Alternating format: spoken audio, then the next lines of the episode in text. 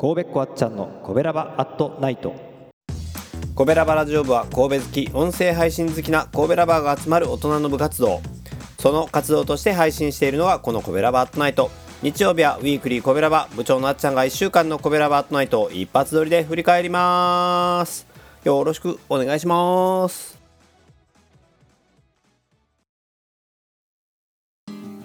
はいというわけで今週もやってまいりました。ウィークリーコベラバ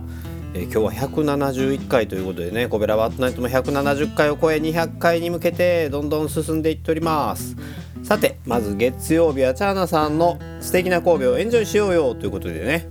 えー、チャーナちゃん行きつけの行きつけっていうんかな行きつけの神戸ハーバーランド海へについて詳しく詳しく情報を教えてくれてます。さすが行きつけ。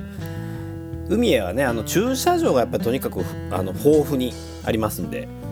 行きやすいと思います。で海へからメリケンパークとか元町三宮とか結構歩いて行けますからね。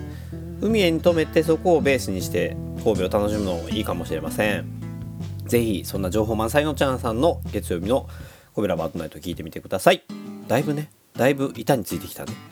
そして火曜日はケン先生 from Canada 外から見る神戸。2050チェックアウト神戸フューチャー2050ということで今回はね また新しいボールをっていうかまあいよいよ満を持してそのボール投げてきたかっていうね外国人を隣人として受け入れられるっていうことでいただきました。まあもともと神戸は港町ですからね外国の方も多いんですけども、まあ、いざね自分の隣に外国の方が引っ越してきたらどうかなって、まあ、その辺を皆さん是非想像して源先生のスタンド FM にコメントしてください。よろしくお願いします。そして水曜日お兄さんのグルメ配信安定の美味しそうな配信でした。お腹に優しい中華がゆのねお話をしてくれましたけれども。いや神戸ほんと中華も多いんですよね。どこも美味しいのよ中華が。はい。是非ちょっと聞いてまあ、お腹がうんちょっと調子どうかなっていう時とかね、まあ、ちょっと昨日お酒飲みすぎちゃったなみたいなその翌日に行ってみるといいんじゃないでしょうか。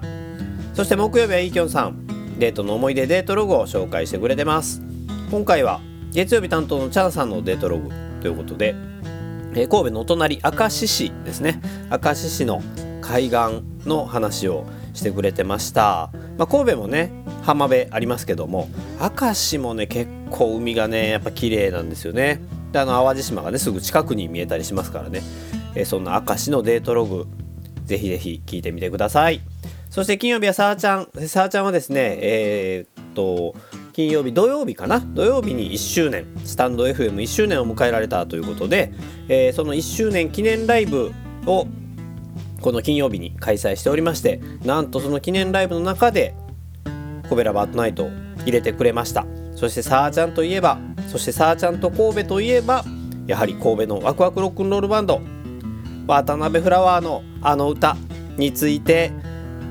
ライブの中ではい語ってくれております。ぜひぜひ、えー、聞いてください。あのコベラバットナイトの後にはねもちろん歌も歌ってくれてますのでぜひぜひ聴いてください。そして土曜日昨日ですね私がコベラはニュースをお送りしましたけれども、まあ、神戸もイベントがねだいぶ戻ってきました。その辺の話。そして惜しまれつつと言いますか本日まさにねこの「コベラバートナイト」が配信されるこのぐらいの時間にいよいよ閉幕してしまう三宮駅のストリートテーブル三宮。